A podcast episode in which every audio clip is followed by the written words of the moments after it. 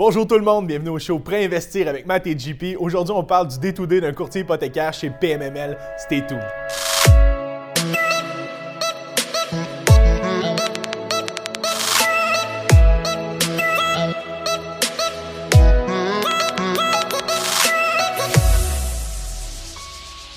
Bonjour tout le monde, Jean-Philippe Paradis, courtier hypothécaire chez PMML. Mathias Sacher, courtier hypothécaire chez PMML. Bienvenue à notre quatrième show de Prêt à Investir avec Matt et JP. Avant de commencer, Mathias, on doit quand même souhaiter bonne année 2020 à tout le monde qui nous regarde. Bonne année 2020, dites je t'aime à ceux que vous aimez.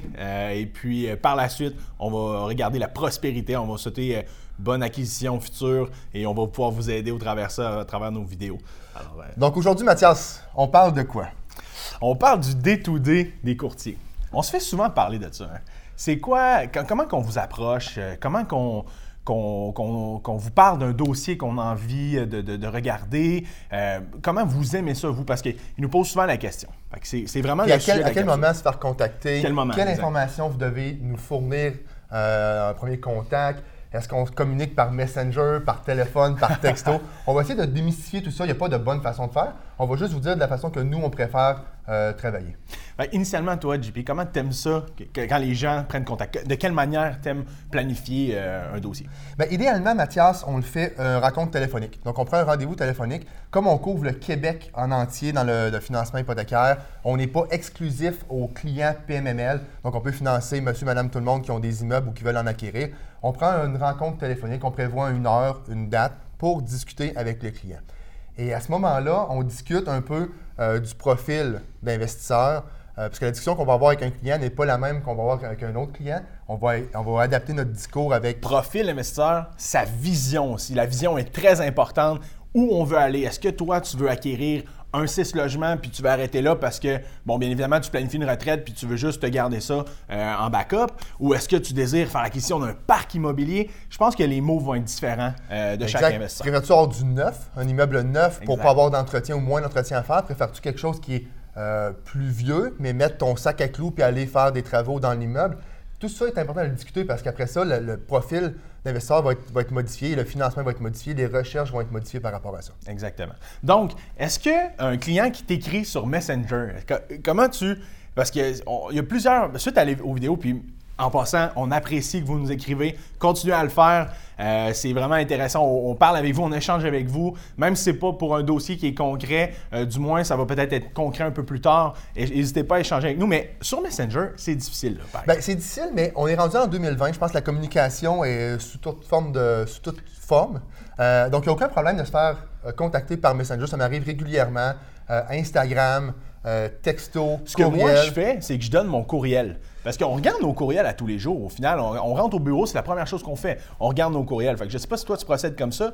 Moi, quand quelqu'un m'écrit sur Messenger, Instagram, peu importe, je lui donne mon courriel. Donc, je lui demande de m'envoyer ses questions pour qu'on puisse se prendre un rendez-vous téléphonique par la suite puis regarder son dossier. Exact. Donc, si les personnes n'ont pas notre courriel, ça ne me dérange pas de me faire contacter d'une autre façon. Exact. Mais j'aime bien centraliser dans mes courriels parce que le système PMML qui est fait, le back-office qui est fait, il est excellent pour synchroniser nos courriels avec les moments de suivi, exactement la date qu'on doit rappeler le client, tout est là. Fait que de cette façon-là, je ne peux pas vraiment perdre d'informations ou de suivi. Tandis que Messenger, je m'en charge dans ma vie privée, exact. Dans ma vie professionnelle. Donc, des fois, ça devient un petit peu difficile de filtrer tout ça. Premier contact, aucun problème, mais rapidement, je vais diriger les gens vers mon téléphone pour un appel ou vers mon courriel. Parfait. Donc, chose réglée, chose faite. On va parler de… Parce que là, on parle qu'on aime bien prendre un rendez-vous téléphonique avec le client. On parle de quoi dans ce rendez-vous téléphonique-là, en fait? Parce que là, c'est bien beau, mais on parle de la vision du client, on parle de la stratégie. Si le client possède déjà des immeubles, on regarde le portfolio de l'immeuble du client aussi. Donc, est-ce qu'il y a un 6 logements que lui, il désire refinancer, mais qu'au final, si on regarde le big picture de son profil, on est capable d'aller chercher un taux d'intérêt qui est préférentiel parce qu'on a un plus gros prêt à amener au prêteur. Ça peut être intéressant, ça aussi. On l'a vu passer souvent. Exactement. Donc, des fois, les gens nous appellent pour un immeuble en particulier, puis en jasant avec lui, en discutant avec lui, on se rend compte que finalement, il y en a un autre qui va être dû dans 3 mois, l'autre dans 6 mois. Bien, si on regroupe tout ça, on a plus de pouvoir avec le prêteur pour avoir un meilleur taux d'intérêt sur les trois immeubles, ça vaut la peine. Mais moi, la première question que je veux savoir, est-ce que c'est un achat ou un refinancement?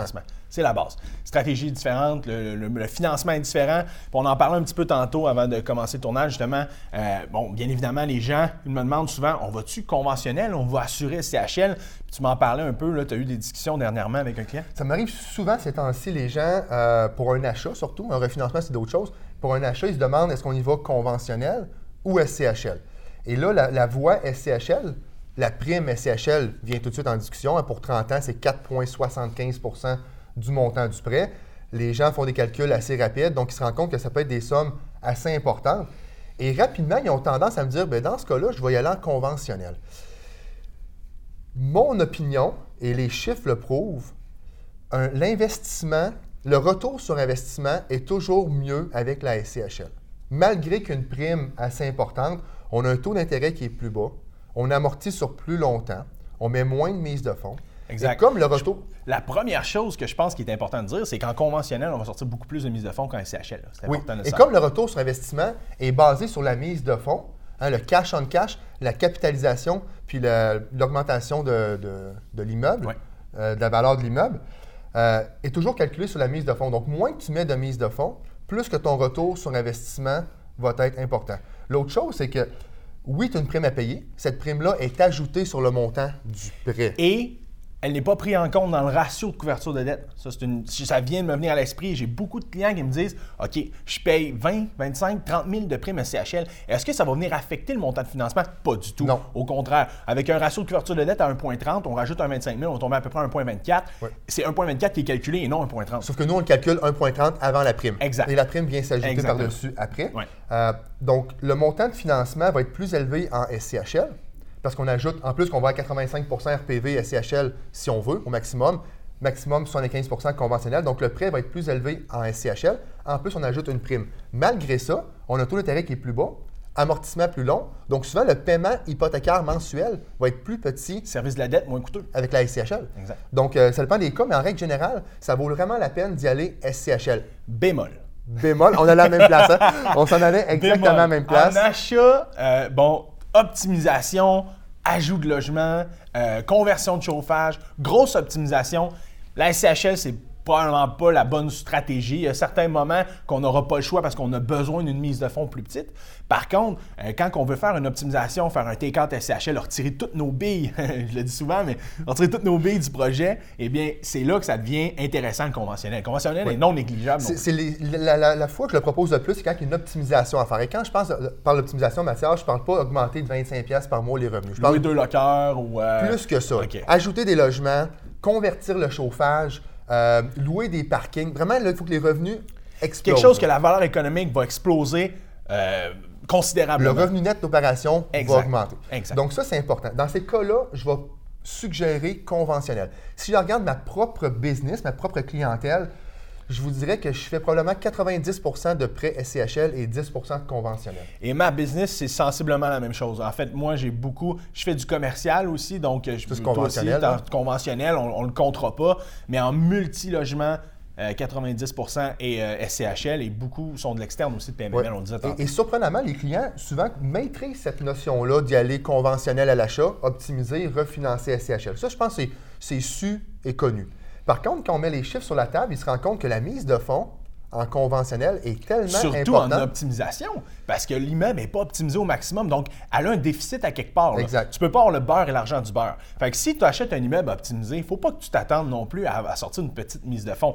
Tu as le coût des travaux, bon, dans certains cas qui peut être finançable, mais bien évidemment, souvent, en règle générale, on va y aller de base, on va considérer qu'un immeuble est moins rentable, donc revenu net d'opération beaucoup plus bas, ce qui veut dire automatiquement une valeur économique moins élevée. Donc, qu'est-ce qui veut dire une valeur économique moins élevée? C'est qu'on va sortir plus de mise de fonds. Ouais, et souvent, la mise de fonds va être du simple au double en conventionnel SCHL. Exact. Ça peut être aussi marqué que ça. Donc, le client qui pensait sortir 150 000 de mise de fonds, puis je lui annonce qu'il faut qu'il en sorte 300 000 en conventionnel, plus le coût des travaux. Bien, souvent, ils n'ont pas la capacité financière. Il faut avoir une poche qui est assez creuse, des partenaires passifs ou, si on est capable de le faire, tant mieux, c'est le but. On va pouvoir faire des stratégies financières avec des balances de vente. Bien évidemment, il faut faire attention. Les balances de vente ne sont pas là pour compenser un manque de mise de fonds, mais bien pour adosser au prêt, sachant que le client a déjà l'actif en main. Là. C'est important de le savoir. Exact. Donc, c'est dans les cas que je peux proposer, suggérer d'y aller en conventionnel. Puis il y a beaucoup de clients, pas beaucoup, il y a des clients que malheureusement, ils doivent y aller à contre-cœur avec la SCHL. Ils se rendent compte que ça prend beaucoup de sous, beaucoup d'argent pour y aller en conventionnel. Ils vont y aller à SCHL, ils vont mettre moins de mise de fonds. L'optimisation, ils vont la faire de façon progressive au cours des 5 ans. C'est ce que j'ai vu, parce qu'il y a des clients qui achètent, sont à leur première ou deuxième achat. Donc, ce n'est pas des investisseurs aguerris comme on a reçu un peu plus tôt, là, Jean-François Picard, que lui, il n'est pas à son premier deal. Là, fait que souvent, là, des fois, là, un ajout de logement peut paraître facile a priori, mais on peut parler d'une optimisation qui peut prendre plusieurs mois, voire des années. Donc, le T4 SCHL, après 1 an, on parle d'investisseurs aguerris parce qu'on ne sait jamais ce qu'on peut rencontrer comme problème dans un immeuble aussi. Ça reste de la brique et du bois. Exact. Donc ça, c'est un petit peu la… On a parlé d'achat, donc ouais. SCHL conventionnel. En refinancement, en règle générale, si je regarde un peu les dossiers que je fais, je refinance presque toujours SCHL. C'est rare que ça m'est arrivé de refinancer conventionnel, mais la plupart du temps, on refinance SCHL. Et tu avais un bon point tout à l'heure avant qu'on rentre en onde.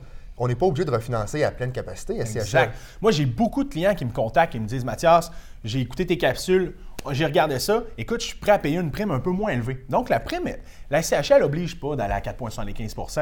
Tout dépendamment de la valeur marchande de notre immeuble, on l'a expliqué, on prend des comparables qui sont avantageux pour nos clients, mais on est là pour ça, on est là pour leur faire sauver de l'argent. Donc, on va prendre un dossier, on va le présenter à la SCHL, on va défendre avec des comparables qu'on a à l'interne parce que, merci Seigneur, à l'interne, on a des comparables incroyables. On a des courtiers immobiliers à tous les jours sur le terrain qui font de la vente et tout ça. Fait qu'on est vraiment là, très, très poussé là-dessus. Et qu'est-ce que tu dirais, Mathias, à un client qui dit « Pourquoi j'irais SCHL refinancer à 75 % ratio pré-valeur? Je suis aussi bien d'aller en conventionnel puis éviter la prime. » C'est tellement facile. À 75 % de ratio de couverture, à 75 % RPV, on va avoir une prime qui est vraiment plus minime. Et souvent, les gens sont déjà SCHL ou du moins, s'ils ne sont pas, il n'y aura pas de crédit de prime. Mais s'ils sont SCHL, ils vont avoir un crédit de prime. Donc ça, c'est à considérer. Premièrement, 40 % de crédit de prime SCHL, ça se prend bien. Dans la quatrième, cinquième année, exactement. Souvent, c'est souvent là qu'on se fait contacter. Par la suite, on va avoir un ratio interne, alors un ratio… un taux d'intérêt plus bas. Donc, le ratio au niveau du refinancement, on va être plus bas. Alors, on va avoir un taux d'intérêt plus agressif. Donc, le service de la dette va être moins coûteux et l'immeuble va être plus rentable. Okay? Ça, c'est la première chose. Alors, taux de rendement interne, capitalisation, on va payer moins d'intérêt, plus de capital. C'est vraiment intéressant de ce côté-là. Donc, quand on regarde, là, quand on fait un pro forma puis qu'on sort un pro forma puis on présente ça à notre client puis qu'on regarde un peu les taux conventionnels, c'est un no-brainer. C'est vraiment… Si tout est là, tout est intéressant pour le client, bien évidemment, s'il y a une prévision de vente à court, moyen, long terme, on peut comprendre. Ouais. Il y a certaines exceptions, mais somme toute, c'est vraiment une bonne stratégie. Parfait. Mathias, c'est quand que tu aimes te faire contacter? Est-ce que c'est le client qui a 10 immeubles qu'il a identifiés, il veut acheter, il ne sait pas lequel, veux-tu te faire contacter à ce moment-là, plus tard dans le processus? J'ai des clients qui ont, des grosses ambitions. Il y a 10 immeubles.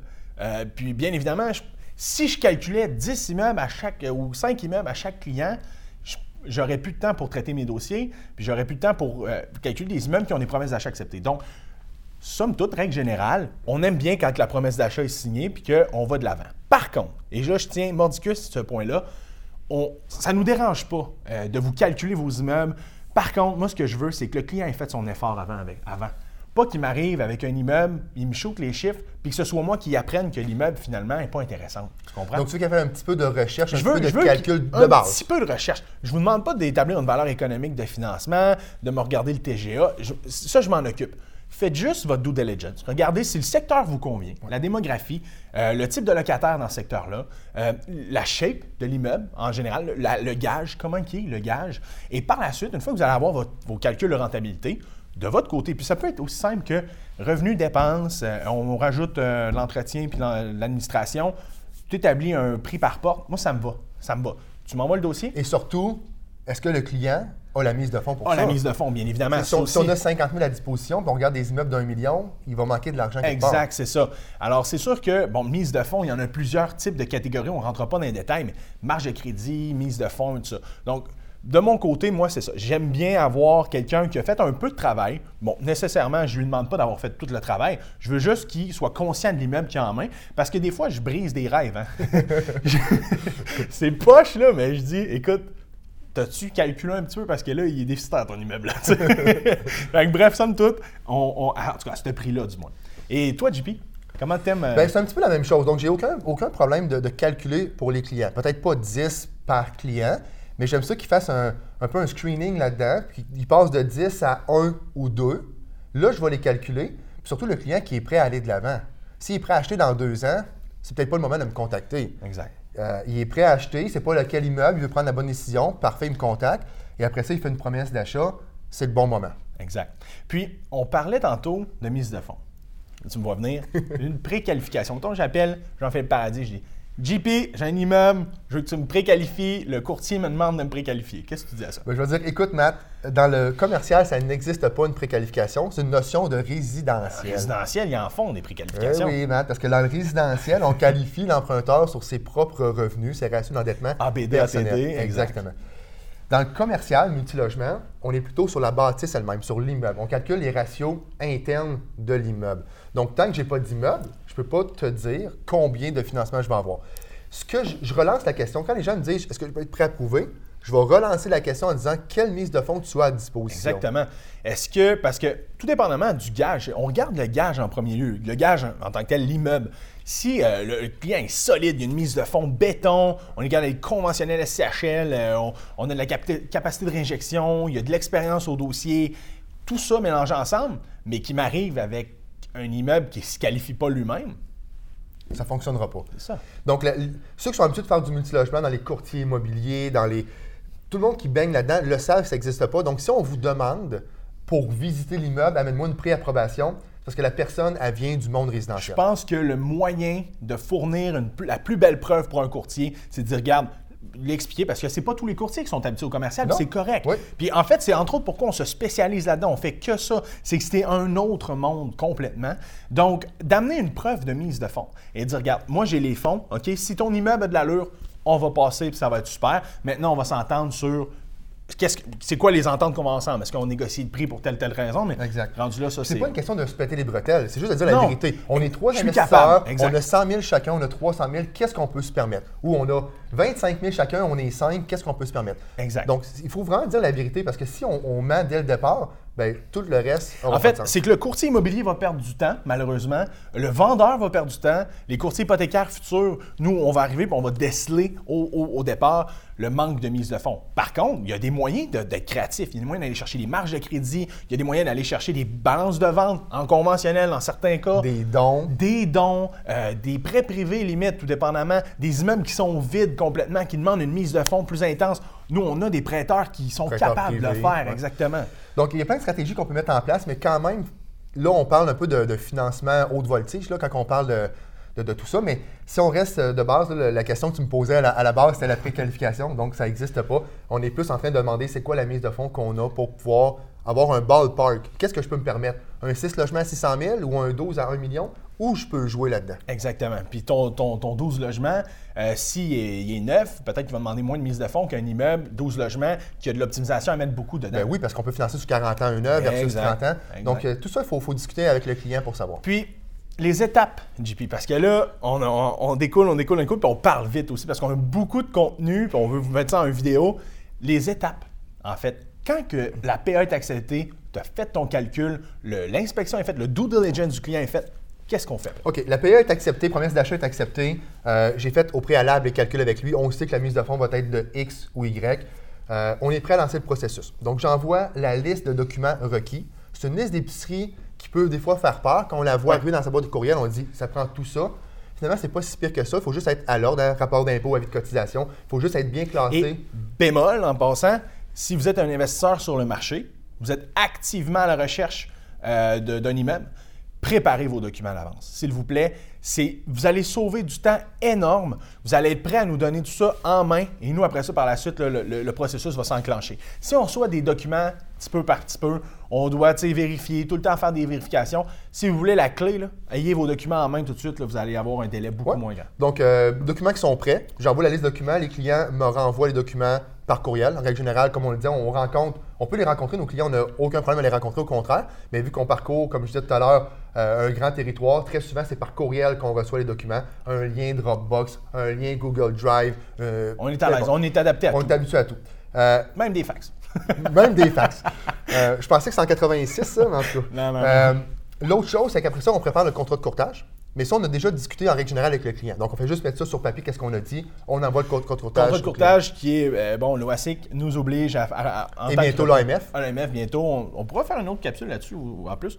Mais le contrat de courtage, bon, bien évidemment, pour représenter notre client, pour bien expliquer au niveau de toutes les modalités qu'on a parlé au départ. Fait que tout est là, sur papier, le montant. Le montant du prêt, tout l'intérêt qu'on pense avoir. CMB plus, combien. L'amortissement, le terme. Donc, tout ça est mis sur le document. Une fois que tout est reçu, on a une équipe incroyable au bureau qui va travailler les documents. C'est la ruche. Moi, j'appelle la ruche. Ils sont incroyables, l'équipe au bureau. Ils vont regarder document par document. Ils vont voir des choses qu'on n'a pas vues. Ouais. Ils vont vraiment… Des taxes municipales qu'on a reçues, des fois, c'est l'année 2019. On vient de commencer 2020. Donc, ils vont nous dire, c'est pas le bon compte de taxes qu'on a, il n'est pas à jour. Parce que, tu sais, sachez qu'on a quand même plusieurs clients. Donc, quand on reçoit les documents, on regarde, mais… L'erreur est humaine, dans le sens, on regarde, on a une certaine vitesse pour tout regarder les documents. Quand on transfère les documents, on a une double vérification. Donc, on prévoit en fait le fait qu'on se ferait peut-être taper ses doigts par un prêteur ou par la SCHL directement. Exactement. Donc, souvent, c'est les personnes du bureau qui vont envoyer le courriel au client. Des fois, c'est nous, des fois, c'est le bureau. Ça dépend des fois. Et là, c'est un message que je lance aux gens qui nous regardent. Il y en a qui trouvent qu'on est pointilleux. Bien oui, je pense que c'est la marque de commerce de PMML, on a de la rigueur. Si le document n'est pas lisible, on va vous demander une copie lisible parce qu'on sait que la SCHL ne l'acceptera pas. Est-ce que vous désirez qu'on vous dise OK pour le document, qu'on envoie le dossier à la SCHL, qu'ils prennent le dossier et le mettent de côté parce que les documents ne sont pas illisibles, ou vous désirez qu'on vous le demande à la base, puis qu'on règle le dossier, puis que tout aille bien à la SCHL?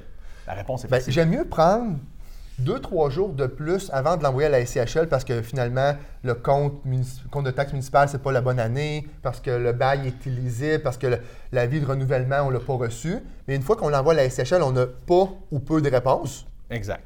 Et que le dossier est complet dès le départ. Peu de questions, en fait. C'est beaucoup mieux ça. Oui, clairement. Puis, quand on soumet un dossier de 35 ans, qu'on va aller chercher 35 ans pour notre client, je n'ai fait un dernièrement, un immeuble, somme toute, avait été rénové à moitié. Bon, mais c'est sûr qu'on voulait négocier avec le prêteur, avec la SCHL. On a envoyé le dossier, il était complet, il était super bien fait.